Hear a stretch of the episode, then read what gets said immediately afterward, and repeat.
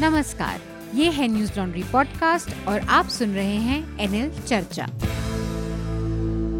आपका खर्चा, आपकी चर्चा हफ़्ता दर हफ़्ता आप सुन रहे हैं एनएल चर्चा। नमस्कार, मैं हूँ सस्ता अतुल चौरसिया।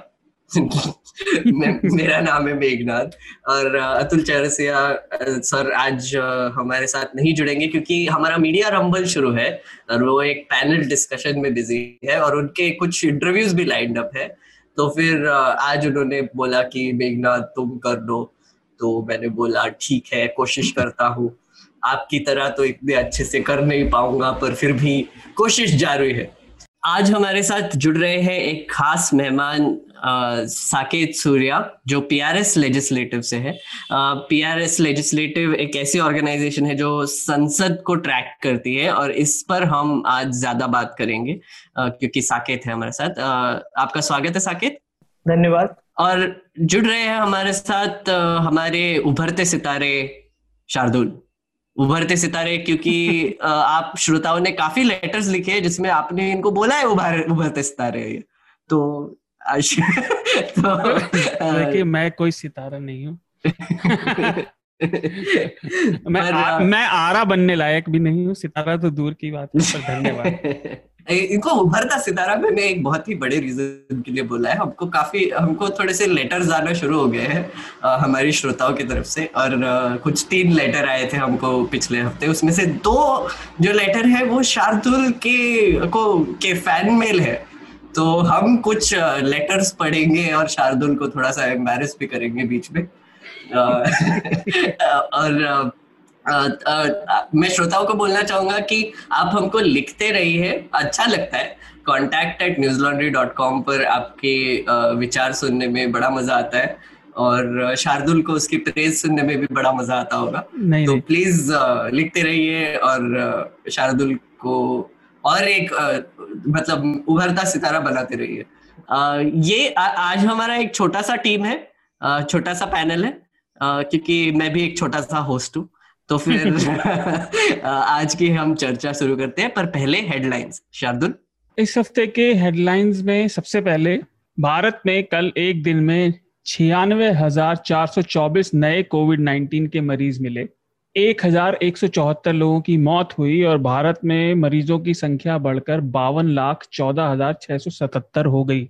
मरने वालों की कुल संख्या चौरासी हज़ार तीन सौ बहत्तर हो गई है। तो सभी प्लीज़ सब बाहर आ रहे हैं लेकिन अपना ध्यान रखें। इंडियन एक्सप्रेस की एक खबर में पता चला कि जेनुआ डेटा नाम की कंपनी जो शिंजिन चाइना में उसका हेडक्वार्टर था, भारत में दस हज़ार टारगेट्स का बिग डेटा कलेक्ट कर रही थी। इसमें सारे बड़े नेता, लगभग सारे बड़े इंपॉर्टेंट नेता, चाहे वो सत्ता पक्ष के हों या विपक्ष के, मशहूर फिल्मी हस्तियाँ, खिलाड़ी, कंपनियों के मालिक, टीवी चैनल, पत्रकार, सभी बड़े लोग शामिल हैं। बिग डेटा से क्या मतलब है? बिग डेटा का मतलब है आपके जीवन के जो जुड़े छोटे छोटे तथ्य हैं, उनको वो इकट्ठा करते हैं, उन्हें देखकर आपके पूरे जीवन को समझा जा सकता है प्रोफाइलिंग हो सकती है। अगला मुख्य समाचार है, दिल्ली पुलिस ने दिल्ली दंगों के मामले में सत्रह हज़ार पेज की चार्जशीट फ़ाइल करी और उमर खालिद को यूएपीए के तहत गिरफ़्तार कर लिया गया। आज अगर हमारे पास समय रहा तो इस पर भी आगे बात करेंगे। सुप्रीम कोर्ट ने, सर्वोच्च न्यायालय ने न्यायालय ने सुरदर्शन टीवी के यूपीएससी जिहाद नाम के प्रोग्राम पर रोक लगा दी एक पटिशन के बाद, जब सरकार ने उसे हाईकोर्ट की रोक के बाद चलाने की मंजूरी दे दी थी। और उन्होंने ये भी कहा कि भारत में ओछी और समाज को बांटने वाली पत्रकारिता हद के बाहर जा चुकी है। और इस पर किन्हीं पाँच लोगों का पैनल प्रतिष्ठित लोगों का पैनल गठित होना चाहिए। लोकसभा में केंद्र सरकार ने कहा ये अगली खबर है कि उनके पास मरने वाले प्रवासियों का कोई आंकड़ा नहीं है। सोमवार को जब उन्होंने ये कहा तो उनकी बहुत आलोचना हुई तो उन्होंने फिर खाना पूर्ति करने के लिए कहा कि उनके पास कोई ऐसा मैकेनिज्म कोई तंत्र ही नहीं है जिससे जिला स्तर पर ये आंकड़े पता चल सके। सरकार ने राज्यसभा में यह भी कहा कि उनके पास मरने वाले डॉक्टरों का भी कोई आंकड़ा नहीं है। और उन्होंने कहा कि वो स्टेट सब्जेक्ट है इसलिए हम कुछ कर नहीं सकते। सीरम इंस्टीट्यूट के आ, मालिक आदर पूनावाला ने कहा है कि वैक्सीन की पर्याप्त मात्रा में उपलब्धि 2024 तक ही हो पाएगी जैसा उन्हें लगता है। आ, श्रोताओं के लिए ये बता दें कि सीरम इंस्टीट्यूट बहुत ही मेजर वैक्सीन प्रोड्यूसर्स में से एक है। दुनिया का? दुनिया के हाँ। फेसबुक की एक पूर्व कर्मचारी सोफी सोफिया जैन ने 6,600 शब्दों का मेमो लिखा जिसमें उन्होंने कहा कि दिल्ली चुनाव के समय फेसबुक ने बहुत से राजनीतिक प्रोपेगेंडा के लिए बनाए गए फेक अकाउंट्स को जानबूझकर नहीं रोका और हाँ। उन्हें पॉलिटिकल एनवायरनमेंट को राजनीतिक वातावरण को दूषित करने का खुला मौका दिया ये मुख्य समाचार थे और एक और इंटरेस्टिंग खबर जो आ रही है अभी वो भी पार्लियामेंट से रिलेटेड है कि नरसिम्हा कौर बादल जी ने रिजाइन कर लिया है। एक फार्मर्स बिल जो इंट्रोड्यूस किया था उसको लेकर। हम्म। तो उस पर भी एक्चुअली हम पता करेंगे साकेत से कि वो बिल में क्या है और उसके बारे में थोड़ा सा बात करेंगे। तो आज की चर्चा हम पार्लियामेंट पार्लियामेंट के बारे में तो ज़रूर बात करेंगे पर जैसे हमने प्रॉमिस किया था। इंडो चाइना इशू पर भी हम थोड़ा सा चर्चा कर करने की कोशिश करेंगे। और उसके बाद अगर समय मिला तो उमर खलीद का जो सिचुएशन है उस पर भी थोड़ा सा बात करेंगे। तो शुरू करते हैं हम हमारे पहले सब्जेक्ट मैटर से जो कि है हमारा संसद का सत्र। Uh, कुछ बैकग्राउंड दे दू थोड़ा सा मार्च uh, में लास्ट बजट सेशन हुआ था जब पैंडेमिक जैसे कोविड नाइन्टीन का पैंडमिक हमारे देश में जस्ट एंटर किया था। तो मार्च के बाद, पाँच महीने बाद फिर से मानसून सत्र अभी शुरू हो गया है। लास्ट मंडे से, जो कि 14 सितंबर से शुरू हो गया है। हम ये पॉडकास्ट 18 सितंबर सुबह 11 बजे रिकॉर्ड कर रहे हैं। तो आज पाँच दिन कंप्लीट हो गए हैं। और इस सत्र का मतलब महत्व बहुत ज़्यादा है। क्योंकि बहुत बहुत कुछ हुआ है कितना हुआ है कितना किया है राहुल शिवशंकर जी जैसे सो so मच हुआ है कितना so मच हुआ है कितना किया है। आ, बहुत कुछ हुआ है एक्चुअली बीच में आ, थोड़ा सा हम रिव्यू भी दे देते हैं। एक तो हमारा इकोनॉमिक स्टेटस थोड़ा सा वांदे में है। वांदा राइट वांदा बोलते हैं। Yes, yes. हाँ वा, वांदे में। आ, फिर राडा हो गया हमारा चाइना के साथ। और ऊपर से पाकिस्तान के भी बॉर्डर पर मूवमेंट दिखाई दे रही है। तो दो तर, दो तरफ़ से हमारे यहाँ पे आर्म मतलब थोड़ा सा प्रॉब्लम शुरू है।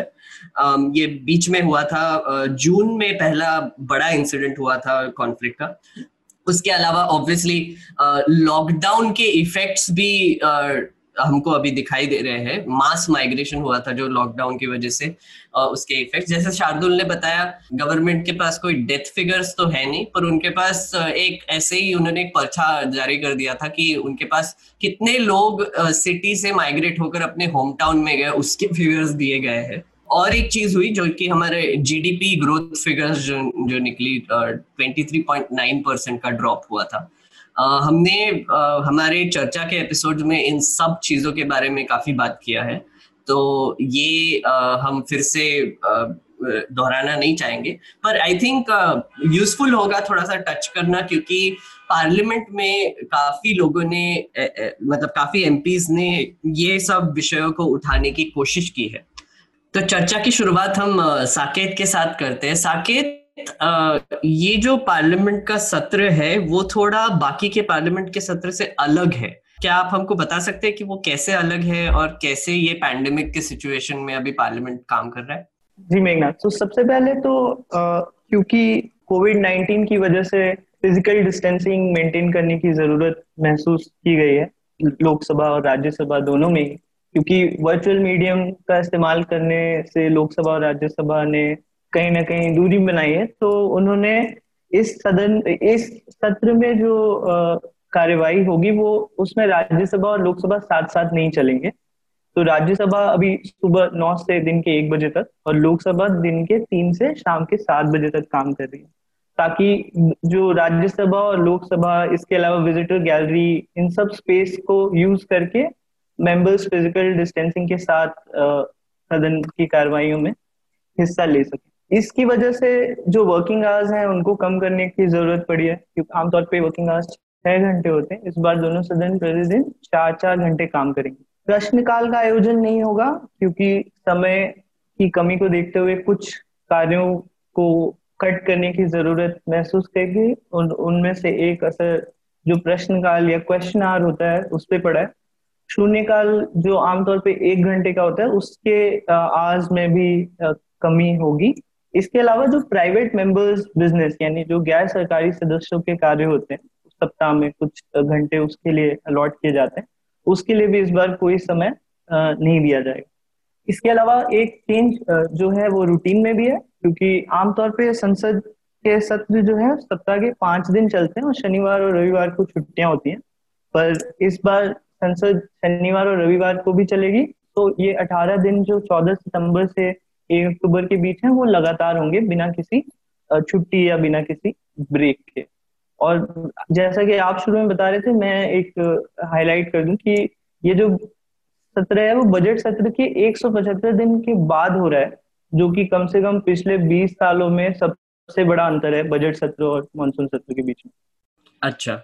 और एक और चीज़ जो एक्चुअली हाईलाइट करना चाहूँगा यहाँ पर कि ये जो बीच में का समय था पिछले सत्र और इसके बीच में कुछ ग्यारह ऑर्डिनेंसेस पास हुए थे। तो आप हमारे श्रोतों का श्रोताओं को ये भी बता दीजिए कि ऑर्डिनेंसेस होते क्या है और कौन से कौन से ऑर्डिनेंसेस इंपॉर्टेंट ऑर्डिनेंसेस पास हुए थे?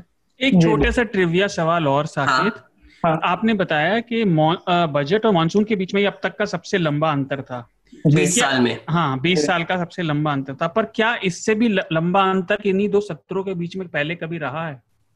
आ, ये अगर आप देखें तो कॉन्स्टिट्यूशन में आ, एक लिमिट है कि हाँ छह महीने के अंदर आपको आ, सत्र बुलाने पड़ते हैं। उससे ज़्यादा अंतराल नहीं हो सकता। तो 180 दिन के करीब करीब ये 175 दिन है। तो मुझे नहीं लगता कि इससे ज़्यादा गैप और मेरे ध्यान में तो नहीं है। हम्म। इससे ज़्यादा ऑर्डिनेंसेस के बारे में? जी तो ऑर्डिनेंसेस हम देखें तो ये जो सेपरेशन ऑफ़ पावर्स का सिद्धांत है, यानी जो सत्ता का पृथकीकरण है, जिसमें एग्जीक्यूटिव कार्यपालिका का काम कानून को इम्प्लीमेंट करना होता है लेजिस्लेटिव लेजिस्लेचर का काम लॉ बनाना होता है और जुडिशरी का काम उसको इंटरप्रेट करना और इन्फोर्स करना होता है। तो ऑर्डिनेंस जो है वो टेम्पररी लॉ मेकिंग पावर्स है जो एग्जीक्यूटिव के पास होती है जो वो जब संसद का सेशन नहीं चल रहा हो तो उस दौरान एग्जीक्यूटिव यानी गवर्नमेंट सेंट्रल गवर्नमेंट या स्टेट गवर्नमेंट टेम्पररी लॉज बना सकती है।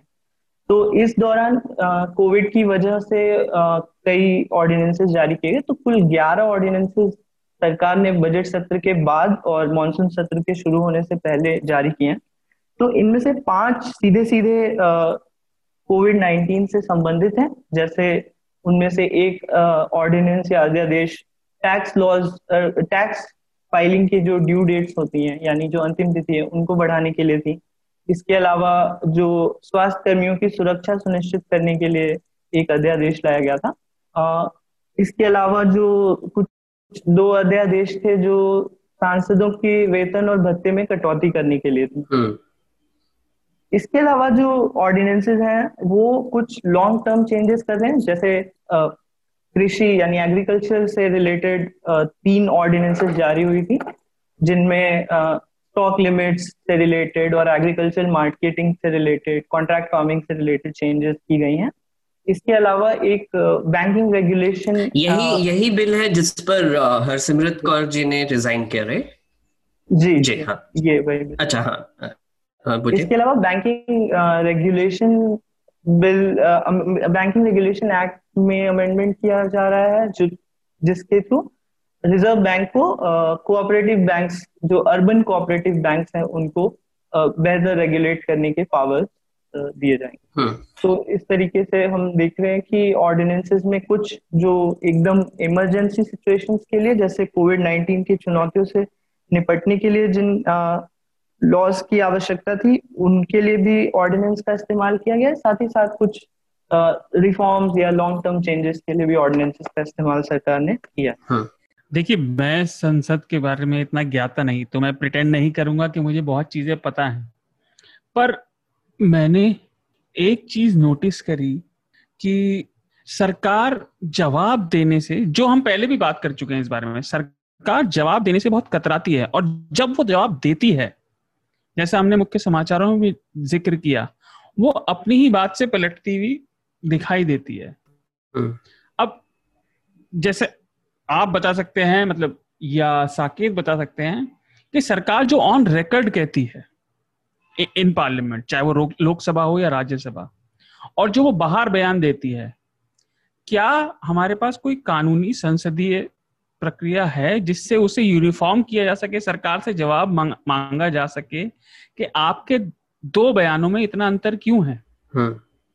जब आप पॉलिसी डिक्लेयर करते हैं उसको प्रोपोगेट करते हैं तब आप कुछ और कहते हैं लेकिन जब वो पेपर पर आती है तो उसमें बिल्कुल कुछ और ही होता है। तो मेरी जानकारी में एक्चुअली ये प्रोविज़न है आ, उसको प्रिविलेज मोशन कहते हैं। Right Saket? Privilege motion file कर सकते हैं। फिर उसके बाद एक कमिटी उस पर डिसाइड करती है। अगर कोई मिनिस्टर ने कुछ ऐसे लगा कि झूठ बोला होगा तो उनको उनके अगेंस्ट प्रिविलेज मोशन फ़ाइल करते हैं कि उन्होंने हाउस के, को गलत इंफॉर्मेशन दिया एक्सेट्रा और फिर वो कमिटी एक्शन ले सकती है। यूजुअली कभी होता नहीं है। मेरे हिसाब मेरे जहन में तो कुछ आता नहीं इमीडिएटली कि कब हुआ होगा। पर आई थिंक लालू प्रसाद यादव को टू थाउजेंड्स में एक बार ये कमिटी ने कुछ पनिश किया था कुछ सस्पेंड कर दिया था। मुझे बस वही एक छोटा सा याद है वाक्य। इसके अलावा मेरे जहन में तो आता नहीं है कि और कुछ किया होगा। साकेत ऐसे कुछ हुआ है घटनाक्रम के समय के संदर्भ में तो मुझे नहीं पता हम्म। पर जैसे एक कमिटी ऑफ़ गवर्नमेंट अश्योरेंसेस भी होती है हम्म। तो जब मिनिस्टर्स कोई वक्तव्य देते हैं या वो कहते हैं कि इस चीज़ का ध्यान रखा जाएगा या ये किया जाएगा तो कमेटी का काम है या कमेटी ये इंश्योर कर सकती है कि उस पर अमल हो रहा है हम्म। शार्दुल हाँ गो है सो ये तो मेरा छोटा सा सवाल था। मैं जानना चाहता हूँ मुझे थोड़ा बहुत जो पता चला वो इस कृषि बिल के बारे में पता चला एग्रीकल्चर बिल के बारे में। एंड आई एम मतलब मैं दो राहे पर हूँ इसमें क्योंकि मैंने बहुत सारे जो किसानों के साथ काम करते हैं और मेरी फैमिली में भी कुछ एक दो लोग हैं जो किसानी ही करते हैं एक्सटेंडेड फैमिली में। तो, तो वो लोग मंडी के आड़तियों से और जो मंडी में बॉस होते हैं जिनका अपना राज चलता है लोकल मंडी पे उनसे बड़े परेशान रहते हैं दामों को लेकर पेमेंट को लेकर। लेकिन जब अब दिक्कत यह है कि मुझे इस सरकार की बात पे भरोसा भी नहीं।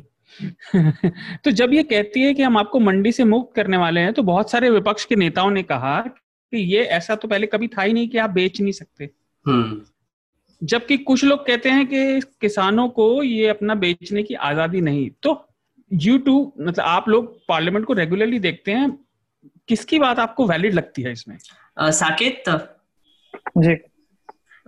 हमको इस बिल के बारे में भी थोड़ा सा बता दीजिए ये जो बिल शार्दुल ने मेंशन किया जी तो एक जो बिल जो तीन ऑर्डिनेंसेस हैं उनमें से एक जो है वो एग्रीकल्चर के ट्रेड या एग्रीकल्चर प्रोड्यूस के ट्रेड या मार्केटिंग के बारे में जिसका नाम farmers produce trade and commerce ordinance है तो इसमें केंद्र सरकार ये कह रही है कि जो आज के दिन पे स्टेट एपीएमसी है जो स्टेट एपीएमसी एक्ट के अंदर बनाई गई है हम्म। तो जिनके अंदर ट्रेडर्स को लाइसेंस चाहिए होता है ट्रेड करने के लिए और किसान उन मंडियों में जाके अपनी अपनी प्रोड्यूस जो है उसको बेचते हैं तो केंद्र सरकार ये व्यवस्था कर रही है कि इन मंडियों के बाहर आप जो किसान है वो बैरियर फ्री ट्रेड कर सकते हैं।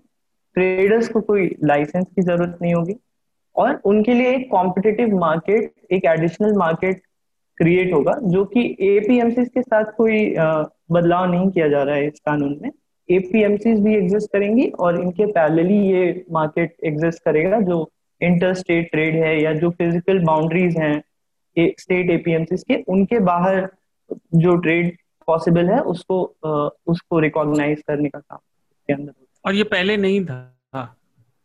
अब पहले ऐसा कोई कानून नहीं था जो राष्ट्रीय स्तर पे इस तरह से हम्म। इस चीज़ को देख रहा हूँ। I think state by state अलग कानून थे और पॉइंट um, ये एपीएमसी का पॉइंट शार्दुल ये है कि बेसिकली गवर्नमेंट uh, का कंट्रोल होना चाहिए फार्म फार्मर्स और उनके प्रोड्यूस पर।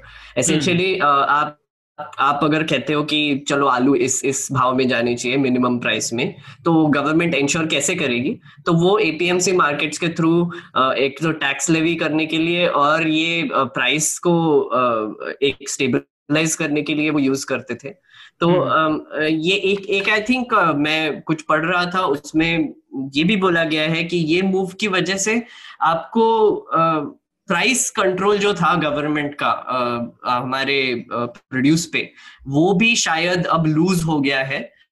और आपको बहुत वाइल्ड फ्लक्चुएशंस दिखेंगे अभी मार्केट प्राइस में वेजिटेबल्स के या फिर धान्य के एक्सेट्रा अब चाकित एक और चीज़ थी कि धान्य आई थिंक इसमें इंक्लूडेड नहीं है राइट नहीं शेड्यूल्ड जो एपीएमसी एक्ट के अंदर शेड्यूल्ड एग्रीकल्चर प्रोड्यूस हैं जिनमें आमतौर पे राइस आ सकता है उनको फिर इसमें शामिल नहीं किया जाए। अच्छा। उनके लिए अलग व्यवस्था है। उनके लिए जो अभी प्रोक्योर किए जाते हैं उसमें पचास से ऊपर आई थिंक लिस्ट है। बट एमएसपी केवल गेहूँ चावल और बहुत दो तीन चीज़ों पर ही मिलता तो है। बाकी सब चीज़ें एमएसपी से नीचे ही बिकती हैं। अच्छा दूसरी चीज़ ये जो मतलब इस बिल पे जो मैं कन्फ्लिक्टेड था वो इसलिए।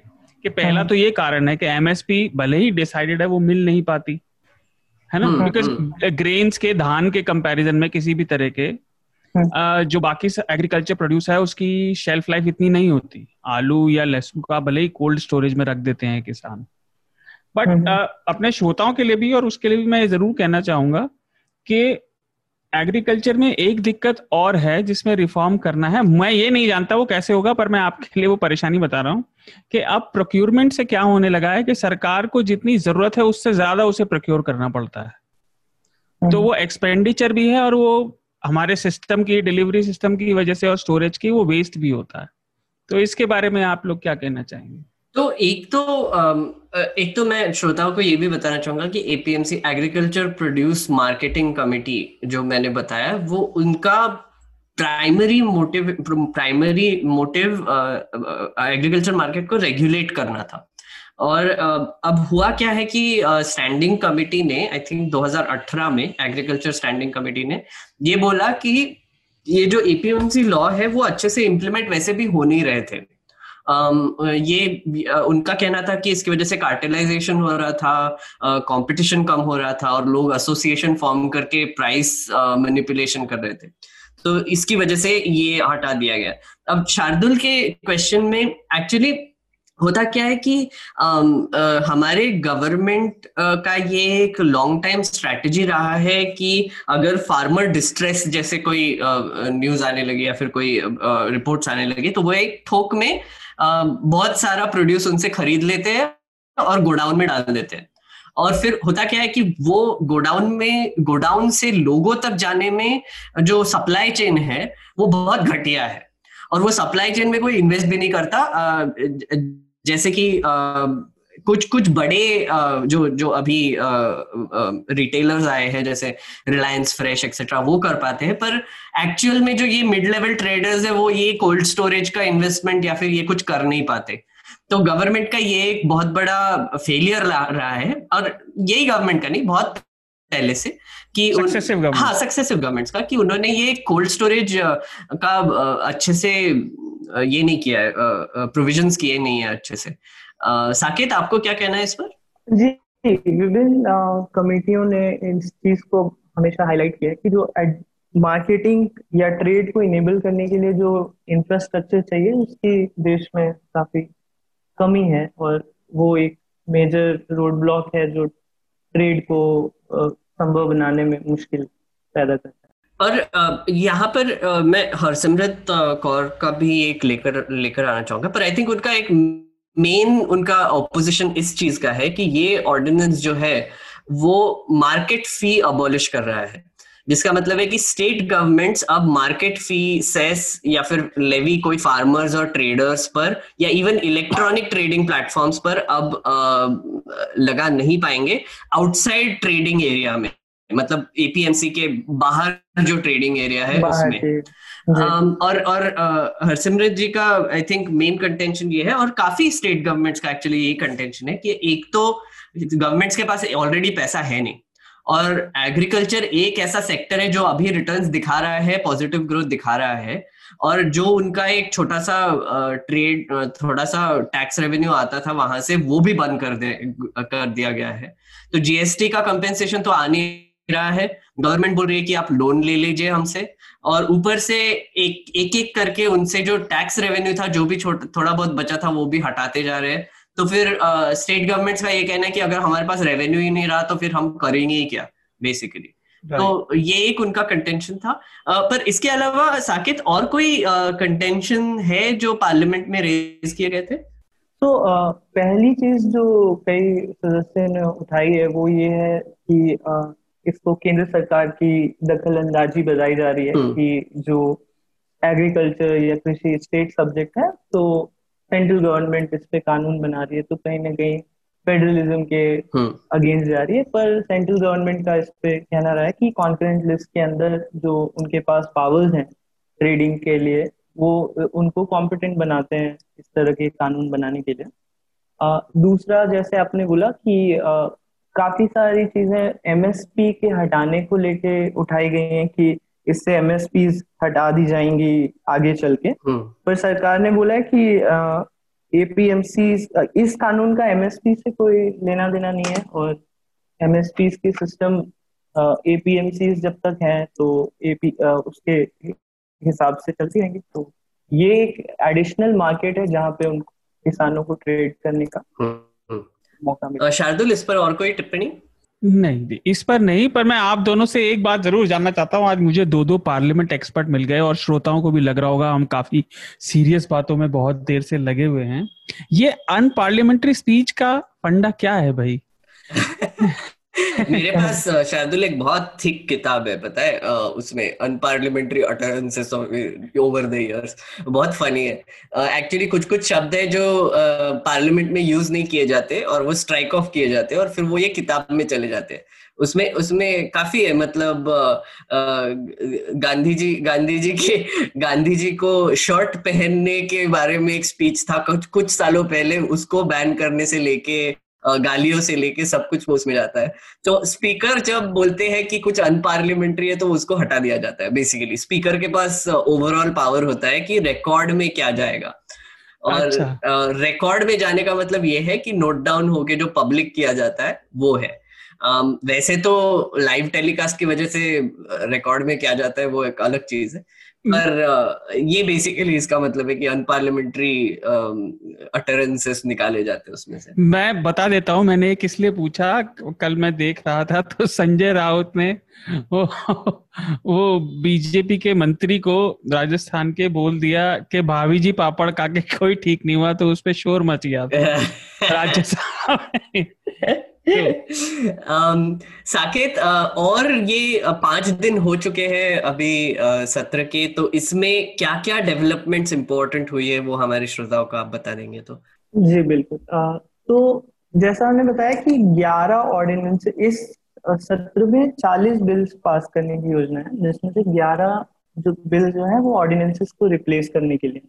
तो पहले चार दिनों में अगर हम जो कार्यवाही हुई है उस पर नज़र डालें तो दस बिल्स इंट्रोड्यूस हुए हैं जो इन दस ऑर्डिनेंसेस को रिप्लेस करने के लिए। इसके अलावा चार नए बिल्स भी इंट्रोड्यूस हुए हैं जो बैंकिंग और हेल्थ सेक्टर से रिलेटेड है। uh, इसके अलावा इन ऑर्डिनेंसेस को लोकसभा में लोकसभा ने पाँच बिल्स जो ऐसे बिल्स जो ऑर्डिनेंसेस को रिप्लेस कर रहे हैं उनको पास किया। जैसे कल के दिन पे जो कृषि से संबंधित दोनों बिल्स थे फार्म जो ट्रेडिंग और कॉन्ट्रैक्ट फ़ार्मिंग से रिलेटेड जो दोनों बिल्स थे वो पास किए गए। उसके पहले इसेंशियल कमोडिटीज एक्ट में जो अमेंडमेंट के लिए बिल था जो स्टॉक लिमिट से रिलेटेड चेंजेस कर रहा है उसको लोकसभा ने पास किया। ये अभी राज्यसभा से पास होने बाकी जी और इश्यूज़ भी रेज किए थे ना कुछ मेंबर्स ने? आ, किस आ, किस बिल के आ, नहीं जैसे ज़ीरो आर में जो इश्यूज़ रेज किए थे। हाँ जी बिल्कुल। आ, मैं उस पर आता हूँ। तो ये मोटे तौर पर अगर लेजिस्लेटिव बिज़नेस यानी विधायी कार्य को देखें तो दस ऐसे बिल्स आए हैं जो ऑर्डिनेंसेस को रिप्लेस करने के लिए चार नए बिल्स इंट्रोड्यूस हुए हैं इसके अलावा चार पुराने बिल्स जो लंबित थे सदन में हम्म। जिसमें से दो राज्यसभा के यहाँ लंबित थे दो लोकसभा में थे उन दोनों को पास किया गया तो इसके अलावा फाइनेंशियल बिज़नेस भी कंसिडर हुआ है तो एडिशनल डिमांड्स सरकार ने सप्लीमेंट्री डिमांड टेबल की है पार्लियामेंट में जो करीब 1.7 लाख करोड़ एक दशमलव सात लाख करोड़ की एडिशनल स्पेंडिंग के लिए है जिसके अंदर प्रधानमंत्री गरीब कल्याण योजना के अंदर जो कैश ट्रांसफ़र की गई हैं जो एडिशनल फ़ूड ग्रेन्स प्रोवाइड की गई हैं तो उन सब के से रिलेटेड जो एक्सपेंसेस हैं उनको कवर करने की कोशिश है तो हम्म। इसके अलावा सदस्यों को मौका मिलता है सदन में अपनी बात उठाने का जैसे ज़ीरो आवर एक हिस्सा है। इसके अलावा कुछ रूल्स जैसे स्पेशल मेंशन राज्यसभा में होते हैं या matters under rule three seventy seven होते हैं लोकसभा में।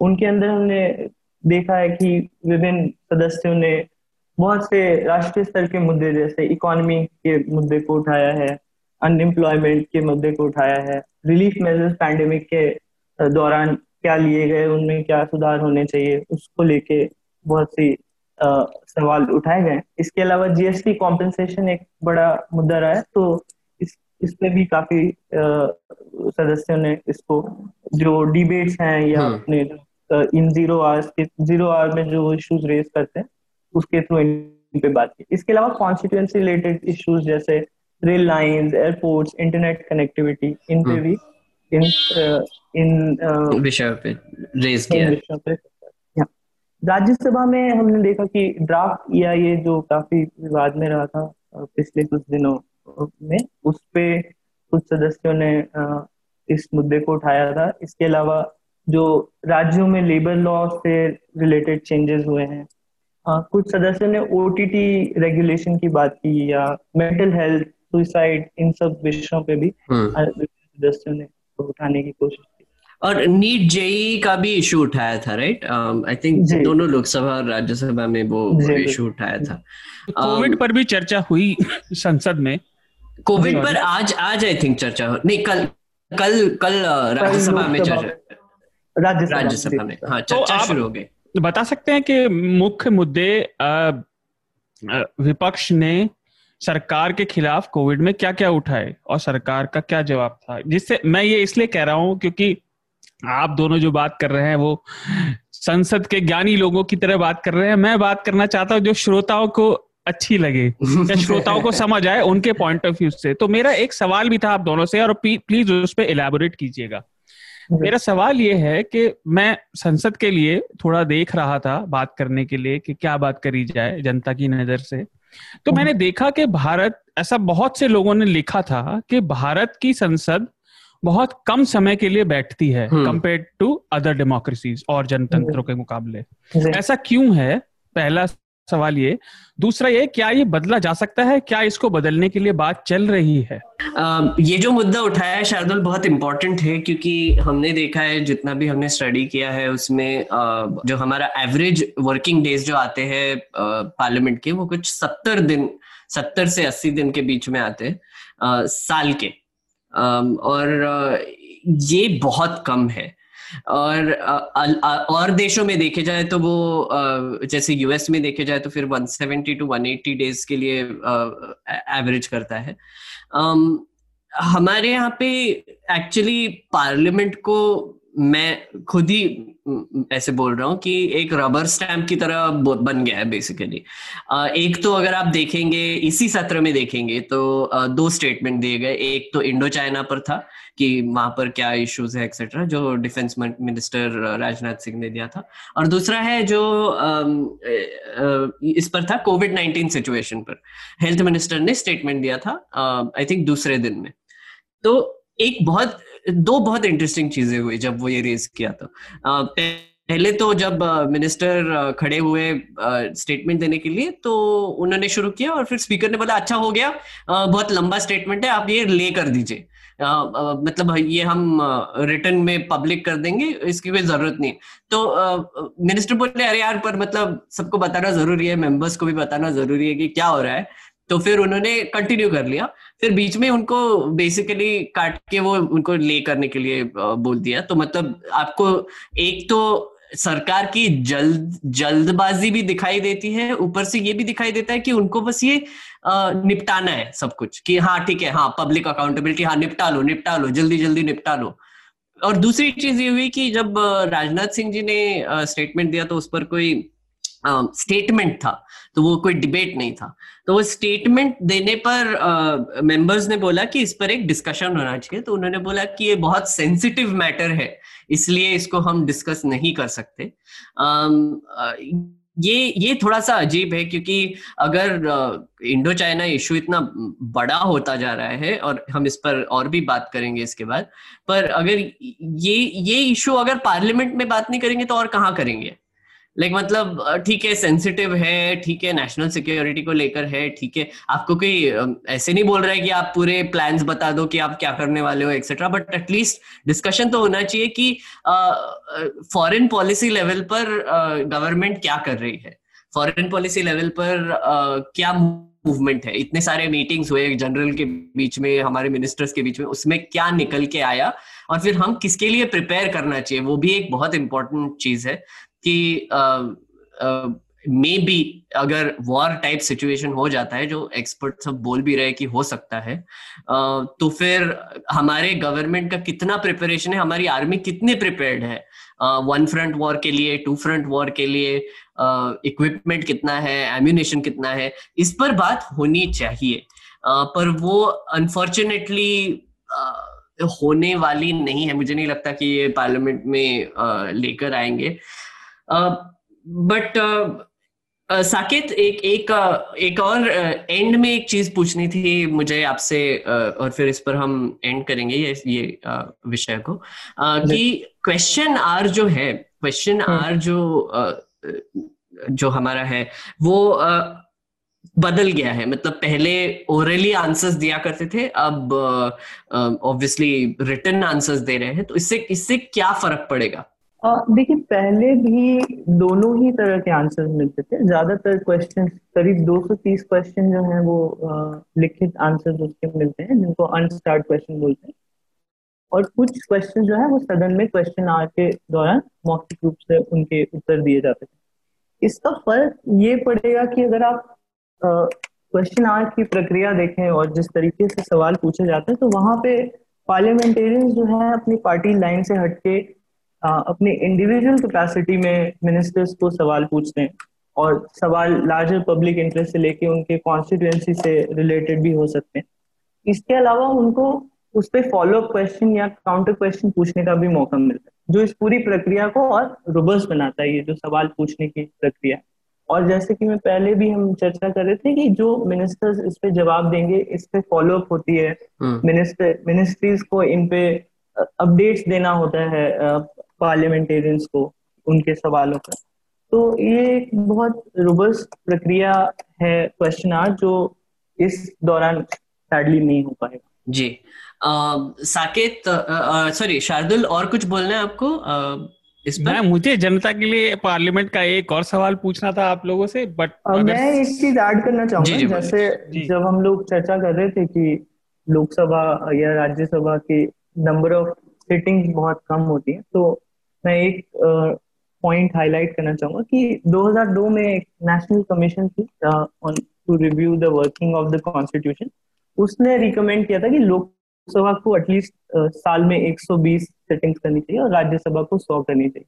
पर जैसा कि मेघनाथ बता रहे थे अभी जो एवरेज है वो सत्तर से पचहत्तर के हम्म। करीब और शारदुल एक बहुत इंटरेस्टिंग चीज़ है मैंने इस पर एक वीडियो भी बनाया था कि एक एक ये इसका ब्लेम भी ना ऑपोजिशन पर डाला जाता है बेसिकली कि अरे वैसे भी पार्लियामेंट काम करता है तो ऑपोजिशन बस डिसरप्ट करता रहता है तो फ़ायदा ही क्या है ज़्यादा दिन करने से उनको ज़्यादा दिन मिल जाएँगे डिसरप्ट करने के लिए हम्म। पर ये ये एक कॉमन रिफरेन आपने भी सुना होगा पता है, मज़े की बात यह है कि कुछ रिफॉर्म सजेस्ट किए गए थे, पर मैंने भी इस पर काफ़ी सोचा, काफ़ी एक्सपर्ट से भी बात किया था, और इस पर एक मैंने वीडियो भी बनाया है न्यूज़ लॉन्ड्री के यूट्यूब पर भी है, कि डिसरप्शन को कम कैसे किया जाता है।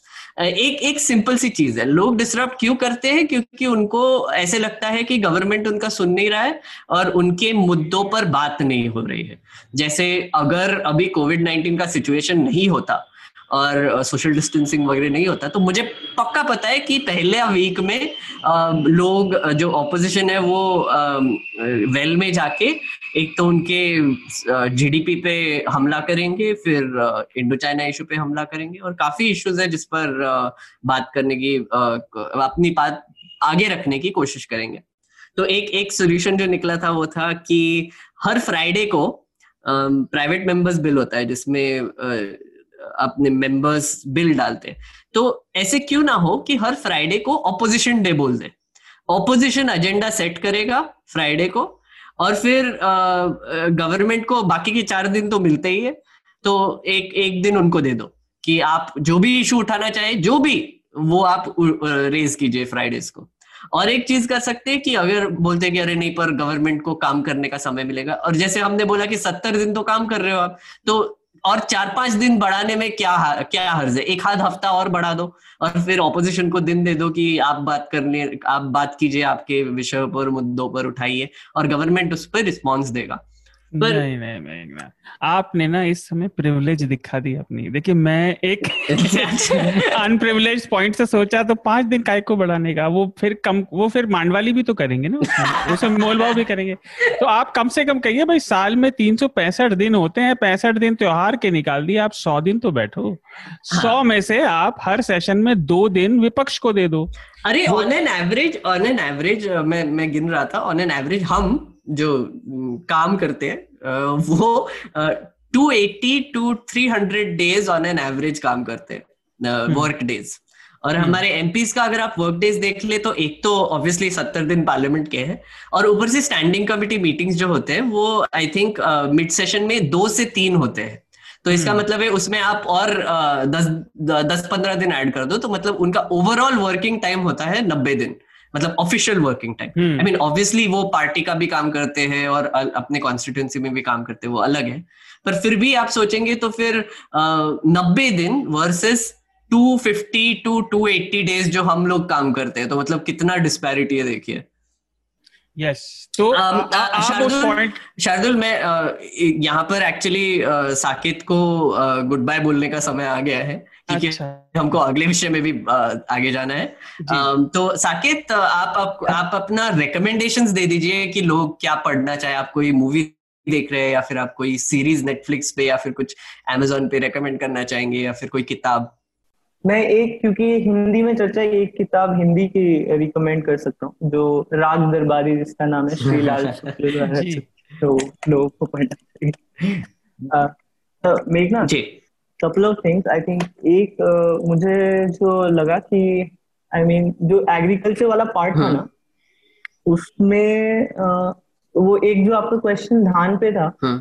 वो ढंग से मैं आंसर नहीं कर पाया हम्म। क्योंकि मैंने बस इतना बोला कि अलग व्यवस्था है और पर जो वो व्यवस्था अलग है वो ये है कि ऐसा नहीं है उसके लिए फिर लाइसेंस चाहिए आप ट्रेड कर सकते हो पर उसके जो ट्रेडर्स होंगे उनको पैन होना चाहिए और ये बाकी केस में वो सारे रिक्वायरमेंट्स भी नहीं अच्छा तो जो हम शेड्यूल्ड फार्म प्रोड्यूस की बात कर रहे थे हम्म। तो उससे मैं एक क्लैरिफिकेशन करना चाहूँगा कि वहाँ पे जो इन जो एपीएमसी मार्केट के बाहर के ट्रेड एरिया में जो अलाउ किया जा रहा है ट्रेड उसके अंदर शेड्यूल्ड फार्मर्स प्रोड्यूस के लिए उन्हीं को ट्रेडिंग अलाउ होगी जो जिनके पास एक पैन कार्ड है या कोई और डॉक्यूमेंट जो सरकार कहेगी कि वो होना चाहिए तो उसके बेसिस पे ही वो उसमें ट्रेडिंग कर पाएँगे।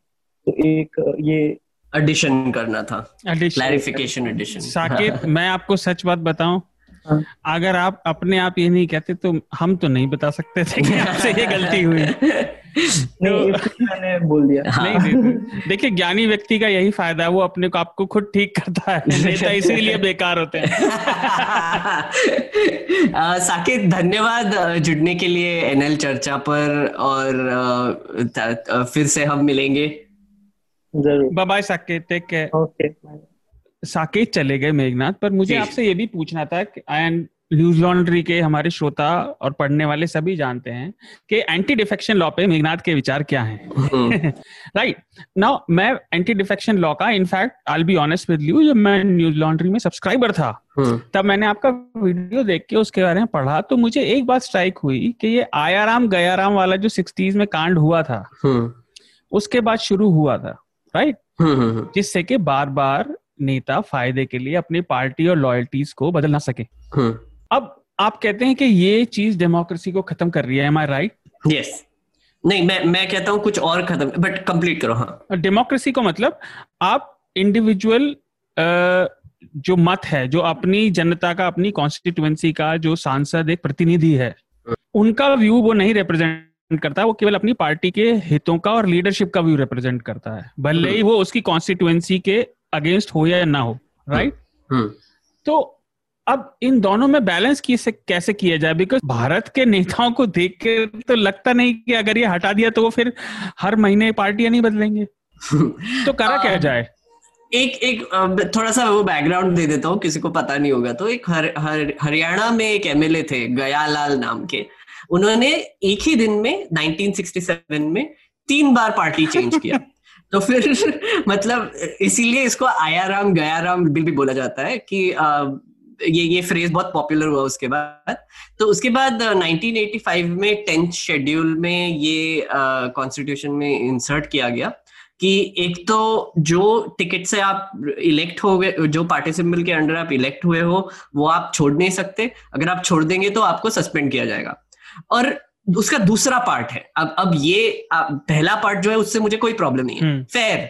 कि यू नो आप एक इलेक्ट पार्टी से इलेक्ट होके आए उन्होंने आपको इतना भाव दिया वगैरह वगैरह और सडनली आप इलेक्ट होके उनको अबैंडन नहीं कर सकते। आई आई अंडरस्टैंड दैट दूसरा जो चीज़ है तो उसमें जो इंसर्ट की गई है कि आप अगर एक एमपी हो और एक पार्टी ने आपको बोला है कि आपको एक बिल पर हाँ वोट करना है पर हम्म। आपको ये दिख रहा है कि ये बिल अच्छा नहीं है और मेरे कॉन्स्टिट्यूएंट्स के लिए ये हानिकारक हो सकता है तो फिर आपको नो वोट करना है। पर अगर आपकी पार्टी ने बोल दिया है हाँ वोट कर तो, तो आपको हाँ ही वोट करना पड़ेगा। हम्म। अगर आप ना वोट करेंगे तो आप सस्पेंड हो जाओगे। एसेंशियली विपिंग सिस्टम जो होता है कि मतलब आपको विप किया जाएगा कि आप आप एक सर्टन बिल में एक सर्टन तरीके से वोट करेंगे।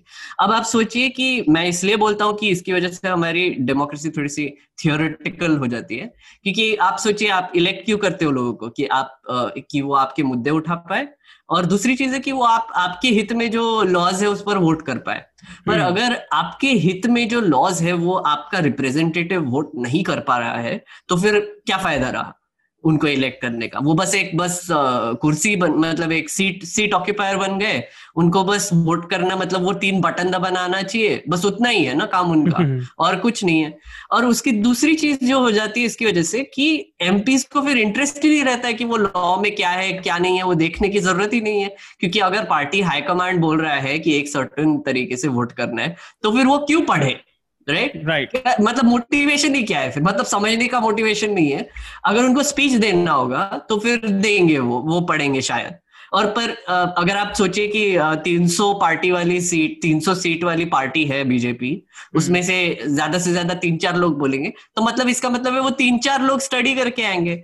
बाकी हम्म। के बाकी के जो 300 लोग हैं वो कुछ नहीं करेंगे। अच्छा मेघनाथ मैं यहाँ पे आपको रोका इसलिए एक तो हम्म। श्रोताओं के लिए मैं ये बता दूँ कि आज हमारे पास टीम कम है तो हम इस विषय को लंबे से डिस्कस करना चाहते हैं हम्म। हिंदुस्तान में लोगों के अंदर एक बड़ी गलत फहमी है कि उनके सांसद जो हैं खासतौर से एमपी जो होता है हम्म। वो उनकी सड़क बनवाने के लिए उनका नाला खुदवाने के लिए उनके लोकल काम कराने के लिए है लेकिन सांसद का मेन काम मैं अगर गलत बोलूँ तो मुझे सही कर हम्म, दीजिएगा मेघना सांसद का मेन काम नीतियों को जिन्हें पॉलिसी भी कहते हैं पॉलिसी हम्म। नीतियों कानूनों को पढ़कर उनमें संशोधन होते हैं उन पर डिस्कशन करना हम्म। कानूनों को बेहतर से बेहतर बनाना ये मेन काम होता है सांसद का एम आई राइट जी राइट right. तो अब मैं आपसे छोटी सी बात है और ये जोड़ना चाह रहा था जो आप कह रहे थे कि आपने जो बात बताई क्या उसका रिज़ल्ट ये भी तो है कि फिर किसी एमपी की एबिलिटी में मतलब जो कैंडिडेट पार्टियाँ चुनती हैं उसमें भी तो उसके पॉलिसी पढ़ने पॉलिसी की नॉलेज की वरीयता मतलब उसकी वैल्यू भी तो कम हो जाती होगी। जब वो काम करना ही नहीं तो उसकी वैल्यू को देखेंगे वो अपने कैंडिडेट्स में। जी, और ये ना एक्चुअली बिल्कुल सही कहा आपने कि मतलब फिर एक चेहरा ही चाहिए आपको बेसिकली कोई कोई एक्सपर्टीज नहीं चाहिए कुछ कुछ ये नहीं चाहिए कि सन्नी पाजी। सन्नी पाजी। बट फिर भी to give credit to MPs मैंने काफ़ी एमपीज के साथ काम किया है जिनका कोई लॉ में बैकग्राउंड नहीं है जिनका कोई बेसिकली uh, कोई इवन बिज़नेस में बैकग्राउंड नहीं है। मैंने एक्चुअली एक्टर्स है। वो भी जब एमपीज बन जाते हैं अगर उनकी मंशा होगी वैसे अगर उनका उनकी चाव होगी तो वो भी पढ़ने लगते हैं। क्योंकि उन पर एक रिस्पॉन्सिबिलिटी आ जाती है कि नहीं आपको इस पर आप एक एमपी है और आपको इस पर रिस्पॉन्सिबिलिटी रहनी चाहिए तो वो भी कोशिश करते हैं।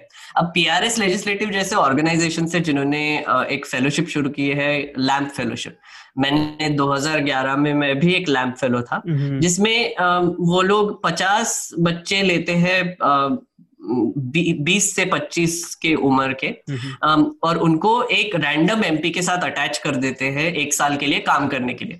और उनका काम यही होता है कि बिल पढ़े और इनको इन्फॉर्म करे कि वो बिल में क्या है। बोथ प्रोज एंड कॉन्स और उसके बेसिस पे एमपीज अपना व्यू बनाते हैं कि अच्छा ये प्रो है ये कौन है और फिर वो अपने स्पीच में डालते हैं या फिर अपने मीडिया अपियरेंसेस में भी डालते हैं या फिर अपने लोगों को भी समझाते हैं। ये हम्म। काफ़ी चीज़ों में यूज़ हो सकता है। उसे तो, पढ़ के अच्छा भी तो लगता होगा सबको बताएगा। हाँ हाँ बिल्कुल। और पर मतलब मेरा कहने का मतलब ये है कि हमारे एमपीज को एक तो रिसर्च हेल्प की बहुत ज़रूरत है। जैसे अच्छा। हम ये तो एक्सपेक्ट नहीं कर सकते कि हर एमपी एकदम टॉप क्लास एकदम सबको पता ही होगा कि ये पॉलिसी आने वाली है ये लॉ आने वाला है ये होने वाला है वो होने वाला है राइट वो तो कोई भी नहीं हो सकता एमपीज को ये समझने में पाँच साल लग जाते हैं कि पार्लियामेंट काम कैसे करता है राइट right? इतने हज़ारों नोटिस फ़ाइल करने पड़ते हैं हज़ारों क्वेश्चंस फ़ाइल करने पड़ते हैं कैसे फ़ाइल करने हैं पंद्रह दिन पहले फिर ये फॉर्म भर के फिर वो फॉर्म भर के। फिर और स्टैच्यूटरी मोशन होते हैं। जैसे फॉर इंस्टेंस ये जो अभी बिल्स आए हैं इस हम्म। पर Uh, कुछ एमपीज ने स्टैच्यूटरी मोशंस फ़ाइल किए हैं। और आप देखेंगे ज़्यादा से ज़्यादा एमपीज जिन्होंने फ़ाइल किया है वो लॉयर्स है। श्रोताओं तो, के लिए समझाइए स्टैट्यूटरी हाँ, मोशन क्या स्टैट्यूटरी मोशन मतलब एक सिंपल चीज़ बोली जाए तो वो अपोज कर रहे हैं कि ये against the legislative spirit laws लाए गए हैं। कि इसमें कुछ प्रॉब्लम्स थे और ये लाने नहीं चाहिए थे। राइट हम्म। तो ऑर्डिनेंस uh, के तौर पर या फिर एक बिल के तौर पर तो वो इंट्रोडक्शन में ही अपोज कर सकते हैं। तो ये सब समझने में एमपीज को बहुत समय लग जाता है। और मैंने देखा है जैसे मैं मैं जब काम कर रहा था मुझे तो एक महीने की बहुत ग्रोएलिंग ट्रेनिंग दी गई थी कि पार्लियामेंट काम कैसे करता है और फिर ब्रीफ्स कैसे बनाते हैं निष्पक्ष तरीके से फैक्ट्स कैसे प्रेजेंट करने और ओपिनियन टेरिटरी में कब जाते हैं। वो वो सब कुछ मुझे मतलब ट्रेन किया गया है उसमें। पर एमपीज को ऐसा ट्रेनिंग नहीं मिलता है। एमपीज को संसद वाले बस बेसिकली बुला लेते हैं और बोलते कि हाँ ये वेबसाइट ऐसा चलता है भैया और ये फॉर्म ऐसे चलते हैं और ये ऐसा होता है वैसा होता है और आधे से ज़्यादा एमपीज अटेंड भी नहीं करते। तो इसके लिए एक्चुअली बहुत ज़रूरी है हमको ये याद रखना कि हम हम जो पार्लियामेंट में देखते हैं वो बस एक आपको एक टिप ऑफ़ द आइसबर्ग जो बोलते हैं। कोई हिंदी मुहावरा है? हाँ क्या बोलते हैं? आइसबर्ग का मतलब है कि जितना ये धरती ज़मीन के ऊपर दिख रहा है उससे दस गुना नीचे है। हाँ बिल्कुल। तो वैसी वैसा सिचुएशन है। आपको जो दिख रहा है वो बहुत छोटा सा एक हिस्सा दिखाई दे रहा है। और उसके पीछे एक बहुत बड़ा सिस्टम है जो जैसे काम करना चाहिए वैसे करता नहीं है यूजुअली पर the only way to sort of improve this is कि हमको पता होना चाहिए कि वो सिस्टम कैसा चलता है। ट्रांसपेरेंसी होनी चाहिए। ट्रांसपेरेंसी होनी चाहिए पर ट्रांसपेरेंसी से ट्रांसपेरेंसी तो अभी नेक्स्ट स्टेप है। पहले तो हमको भी समझना पड़ेगा कि पार्लियामेंट कैसे काम करता है। अगर अगर जैसे अगर आप एक सिटीजन है शार्दुल और आपको एक इशू उठाना है तो आप क्या करेंगे पार्लियामेंट में? बताओ। पार्लियामेंट में पहले मुझे अगर मैं किसी पार्टी में हूँ।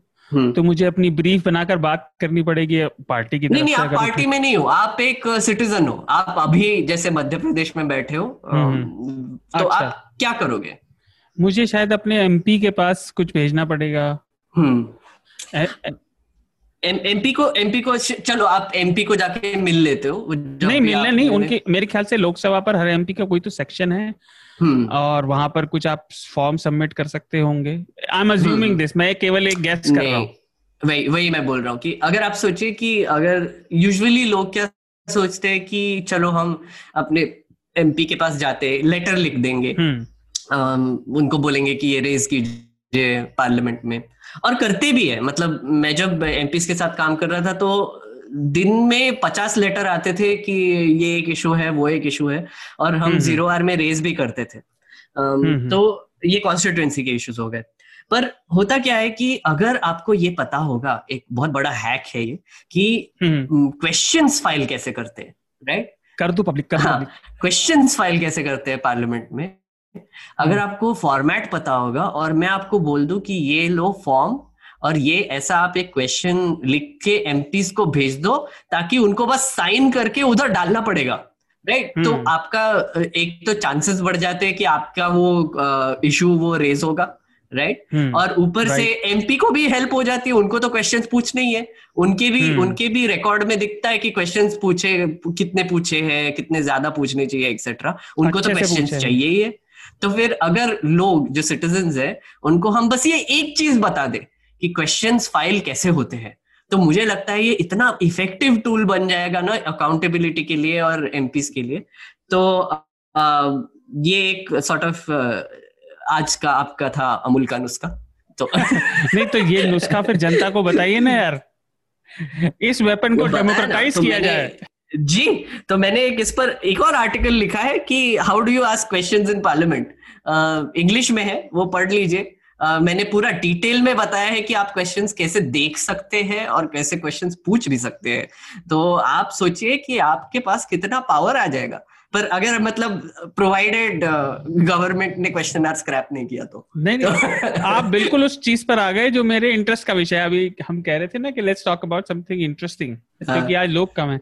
तो मैं सवाल के साथ पैदा हुआ था मेरे घर वाले कहते हैं। Because let me give an anecdote to listeners and you हम सबने बचपन में वो हॉकी चीप चीप सही शब्द नहीं है लेकिन बिल्कुल प्रिटेंशियस और जैसी हिपोक्रेटिकल और अजीब सी बॉलीवुड मूवीज़ होती थी एटीज की सबने देखी हैं। मैं एटी थ्री की पैदाइश हूँ। तो मेरी पहली वो मूवी जब घर वाले मुझे हॉल में ले गए वो थी नगीना। अरे। And most of the time बच्चे देख लेते हैं। हम्म। पर मुझे घर वालों ने इंटरवल में घर वापस भेज दिया था। कैन यू गेस वाई क्यों? मैंने क्योंकि मैंने कहना शुरू कर दिया था ये पिक्चर ये हो ही नहीं सकती। सांप के कान नहीं होते। तो मैं सवाल के साथ पैदा हुआ था। तो आप मुझे बताइए कि आपका वो आर्टिकल है ये बात ठीक है। संसद में एक चीज़ और मैंने बहुत नोटिस करी कि जब भी लोग संसद के एनेक्डोट देते हैं हम्म। है ना इधर एक्स एम या फिर जो लोग रेगुलरली विज़िट भी करते हैं मैं केवल वन टाइम विजिटर्स की बात नहीं कर रहा। हम्म, हम्म। कि आप जाकर अगर मतलब इफ़ द अगर व्यक्ति चाहे जिससे जिसके जिससे हम मिलना चाह रहे हैं तो बड़े से बड़ा नेता से भी आप जाकर मिल सकते हैं और बात चीज़ें डिस्कस कर सकते हैं लाइक अटल बिहारी वाजपेयी का लोग बहुत एग्ज़ाम्पल देते हैं कि हम्म। उनका दरवाज़ा बात करने के लिए छोटे से छोटे मतलब सेक्रेटरी और आने वाले पत्रकार और एम के लिए खुला रहता था तो आपने संसद में काम किया आप बता सकते हैं कि अपने एम को लोग अप्रोच कैसे करें अगर उन्हें कोई वैलिड इशू अपनी कॉन्स्टिट्यूएंसी में उठाना है तो? तो एक तो चीज़ ये है कि अगर आपको डे पास मिल गया पार्लियामेंट का तो कॉन्ग्रेचुलेशन पर अगर आपको डे पास मिल गया है इसका मतलब है कि आपको एक सर्टन एरिया में रेस्ट्रिक्ट किया जाएगा। आपको हम्म। बस गैलरी तक जाकर वापस लेके आएँगे और बीच में कोई एमपी वेमपी को आप मिलेंगे तो आप उनसे बात नहीं कर सकते क्योंकि वहाँ पर बहुत सिक्योरिटी होता है। तो हम्म। ऐसे अप्रोच नहीं कर सकते पार्लियामेंट में। काफ़ी रीजन है उसके obviously security is one reason पर ऑल्सो एम बिज़ी होते हैं उनको आना जाना होता है वट हम्म, तो हम्म। आप जैसे एयरपोर्ट पे अगर शाहरुख खान को देखेंगे और फिर उनको ओ मैंने शाहरुख खान को देखा वैसे ही आपका सिचुएशन होगा ओ मैंने राजनाथ सिंह को देखा। तो वैसे ही हो जाएगा। आप उनको जाके ये नहीं पूछ सकते कि अरे इंडो चाइना इशू पे क्या कर रहे हो? वो नहीं होने वाला आपसे। नहीं नहीं वो नहीं मेरा मतलब था जो जो लोग बताते हैं कि हम जाके बात कर पाते थे it was a very open ये ना ये ना एक ये जो एनेक्डोट्स देने वाले लोग होते हैं ना उनको सेंट्रल हॉल का पास दिया जाता है। अच्छा। सेंट्रल हॉल का पास जिनके पास होता है वो जर्नलिस्ट अंदर जाके चिल कर सकते हैं अपने एमपीस के साथ। हम्म, और हम्म। वो पूछते हैं मतलब अप्रोचेबल है। तो मतलब अटल बिहारी जी ऑब्वियसली बोलते हैं कि अप्रोचेबल थे। मे बी अगर वो कोई रैली में गए तो फिर लोग अगर उनके पास आते थे तो वो बात करते थे एक्सेट्रा वो सब ठीक है। पर मुझे नहीं लगता कि वो इतना भी एक्सेसिबल थे क्योंकि आखिर वो प्राइम मिनिस्टर थे यार मतलब नहीं नहीं इतना इतना ज़्यादा एक्सेसिबल नहीं होंगे। हमारे पास भी इतने पत्रकार चाहे वो हफ़्ता में हो या चर्चा में जो गेस्ट आते हैं वो उनमें से बहुत पॉलिटिकल जर्नलिस्ट टीवी पर भी बताते हैं कि अरे साहब हम तो जाकर उनसे बात कर लेते थे और वो कहते थे पकौड़े खा लो। वैसे हाँ वो तो है। मतलब ऑब्वियसली अगर आप एक जर्नलिस्ट हो स्पेशली पॉलिटिकल जर्नलिस्ट हो तो आपके आपका थोड़ा सा वैसे ही दर्जा बढ़ जाता है उनके नज़रों में कि मतलब आप वो आके उनसे उनसे सवाल पूछ पाए। आप काम के आदमी हैं। जी काम के भी नहीं बोल सकते पर मे बी ये आपका काम है तो फिर मैं आपको आंसर दूँगा वैसे sort of a thing right चलो मतलब if you want to look at it in a positive way पर uh, एक एक बहुत इंटरेस्टिंग चीज़ है शार्दुल पार्लियामेंट uh, के बारे में। Um, मैं जब uh, काम करता था ना पार्लियामेंट में तो वहाँ पर एक एक बहुत ही बहुत ही खूबसूरत नज़ारा देखने को मिलता है। अगर आप अंदर जाओगे तो एक तो आपको हर वेशभूषा के हर भाषा के हर यू नो प्रोफेशन के लोग हम्म। आपको इंटरमिंगल करते हुए दिखेंगे। एक बहुत बड़ा माइक्रोकॉजम है वो इंडिया का कि इतने सारे लोग पूरे देश भर से रिप्रेजेंटेटिव वहाँ पर आ जाते हैं। और फिर इतना मज़ा आता है ना जस्ट वहाँ पर अगर आप अगर एक छज्जे पर बैठ जाओ गेट नंबर थ्री के बाहर जहाँ पर आपको पता है वो माइक ठूसते हैं ना मुँह में ए हाँ। वाले। वो वो वाले एरिया में आप बस बैठ जाओ वहाँ पर और आपका पूरा दिन कट जाएगा और आपको इतनी न्यूज़ मिलेगी आप पागल हो जाओगे।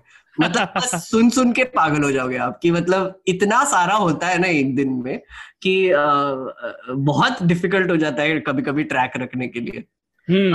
चार्जुल आई थिंक हम हमारी चर्चा अब यहीं पे एक्चुअली खत्म करेंगे। अनफॉर्चुनेटली uh, हम दोनों ही थे।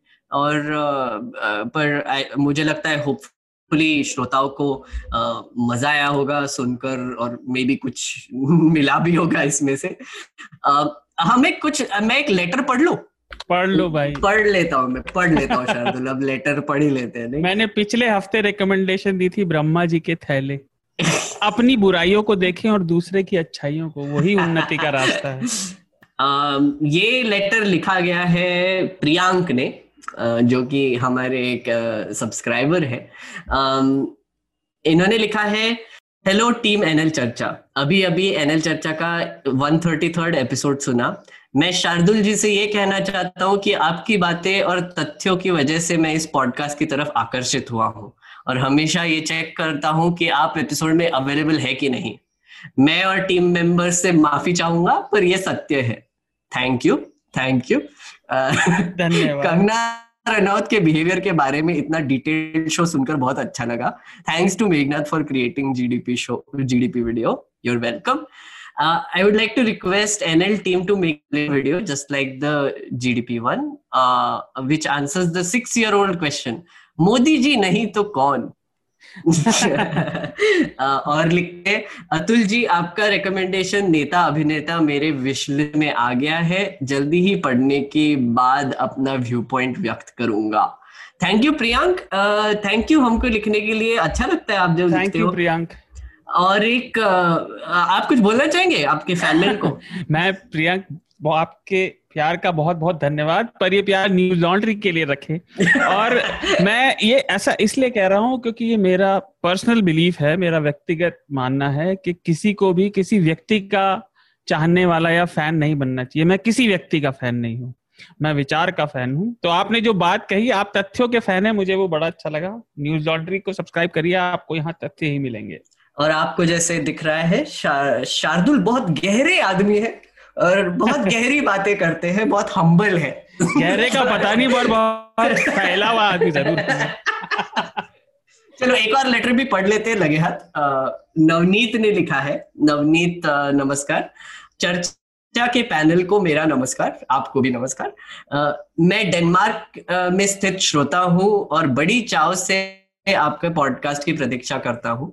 यू तो मैं यू तो समान सामान्यतः मैं एनएल हफ़्ता सुनना पसंद करता हूँ लेकिन पिछले कुछ हफ्तों से मेरा झुकाव चर्चा के प्रति ज़्यादा हो गया है।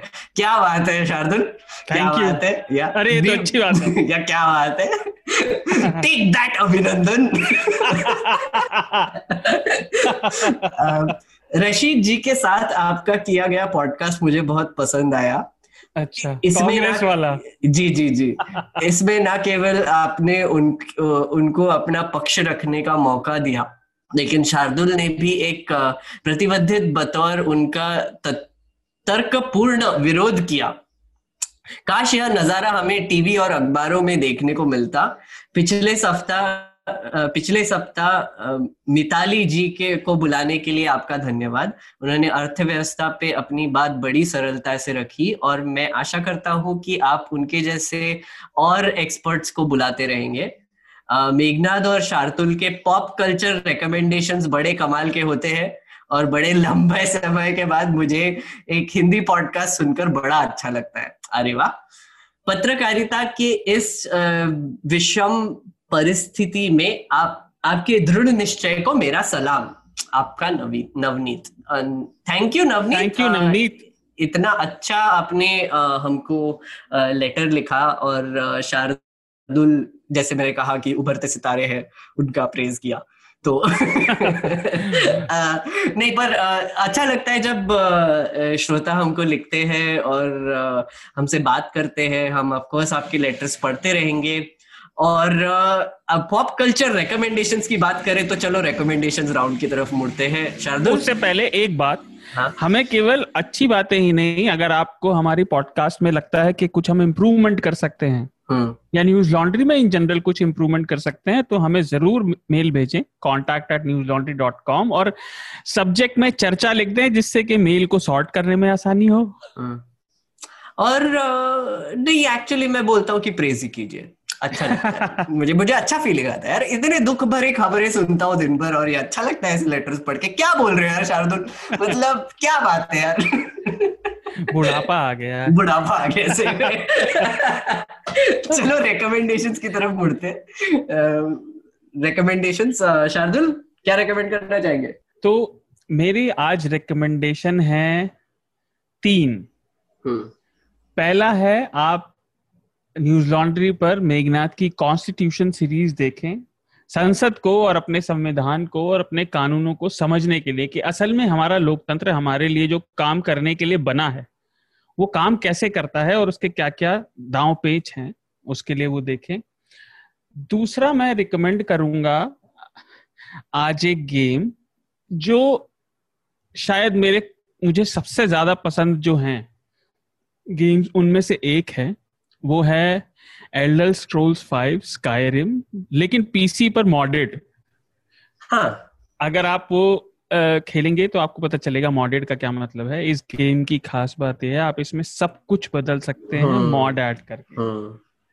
तीसरा मेरा रिकमेंडेशन है एक फ़िल्म उसका नाम शायद कॉफ़ी था हाँ।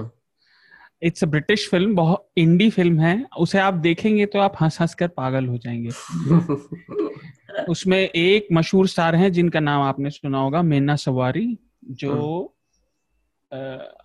केविन स्पेसी की थी ना अमेरिकन ब्यूटी हम्म। उसमें भी थी। अच्छा। Uh, मेरे रिकमेंडेशंस uh, इस बार मैं रिकमेंड करना चाहूँगा। मैंने सोशल डिलेमा देखा। एक्चुअली प्रतीक सिन्हा और सौमैया शेख जो ऑल्ट न्यूज़ में काम करते हैं उन्होंने हमारे लिए एक उसका रिव्यू भी लिखा है न्यूज़ लॉन्ड्री पर वो भी पढ़िए।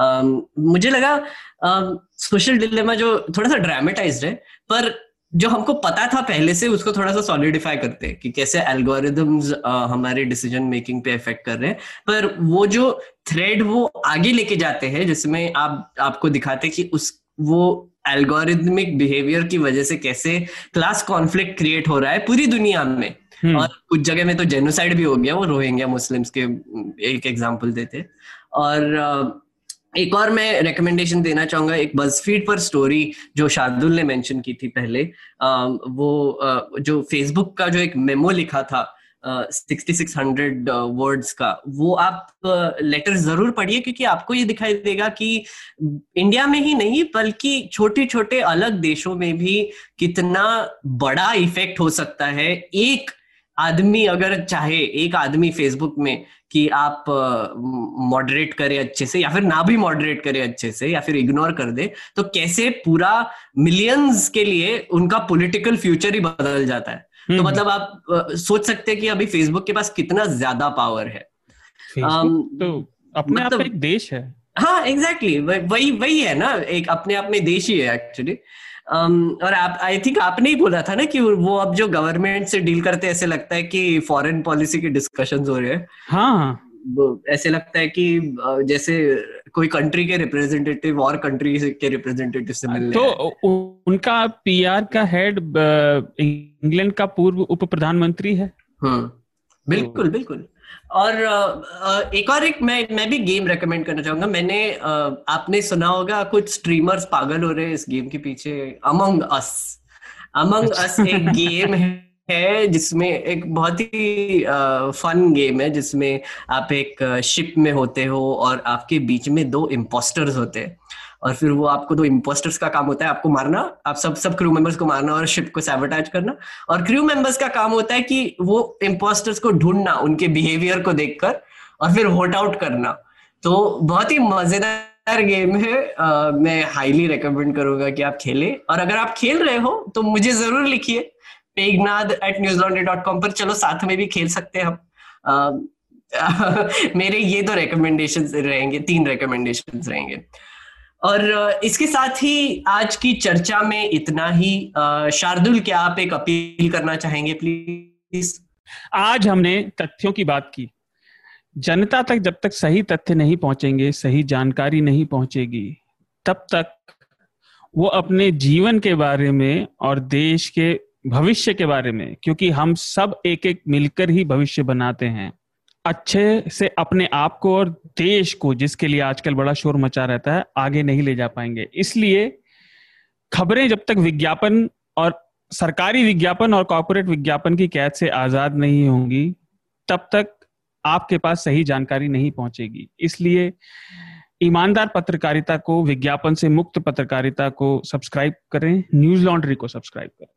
जी। और आपने जैसे लेटर्स में भी लिखा है कुछ श्रोताओं ने लिखा है कि आम, आपको भी अच्छा लगता है जब हम ऐसे बातों ऐसी चीज़ों पर बात करते हैं जो अदर मेन स्ट्रीम जो चैनल है वो बात नहीं कर रहे जैसे आप देखिए पार्लियामेंट में चार पाँच दिन में ही इतना कुछ हो गया कितना कुछ हो गया। और आपको बस यही एक पॉडकास्ट मिलेगा हिंदी में शायद, जहाँ पर इस पर इतने गहराई से चर्चा की गई है पीआरएस जैसे इसके साथ। और ये पॉसिबल होता है क्योंकि आप ही हमारा ऑर्गेनाइजेशन चलाते हैं बेसिकली आप ही सब्सक्राइब करते हैं और हमको सपोर्ट करते हैं। तो प्लीज़ सपोर्ट करते रहिए। ये पॉडकास्ट आपके फ्रेंड्स और फैमिली को भी भेजिए ताकि उनको भी इंफॉर्मेशन मिल जाए और आप आपके आपके सपोर्ट की हम और अपेक्षा करते हैं आपके फ्रेंड्स और फैमिली के सपोर्ट की भी अपेक्षा करते हैं। थैंक यू और आज के लिए इतना ही। थैंक यू न्यूज़ लॉन्ड्री के सभी पॉडकास्ट ट्विटर आई और दूसरे पॉडकास्ट प्लेटफॉर्म पे उपलब्ध हैं। खबरों को विज्ञापन के दबाव से आज़ाद रखें। न्यूज़ लॉन्ड्री को सब्सक्राइब करें।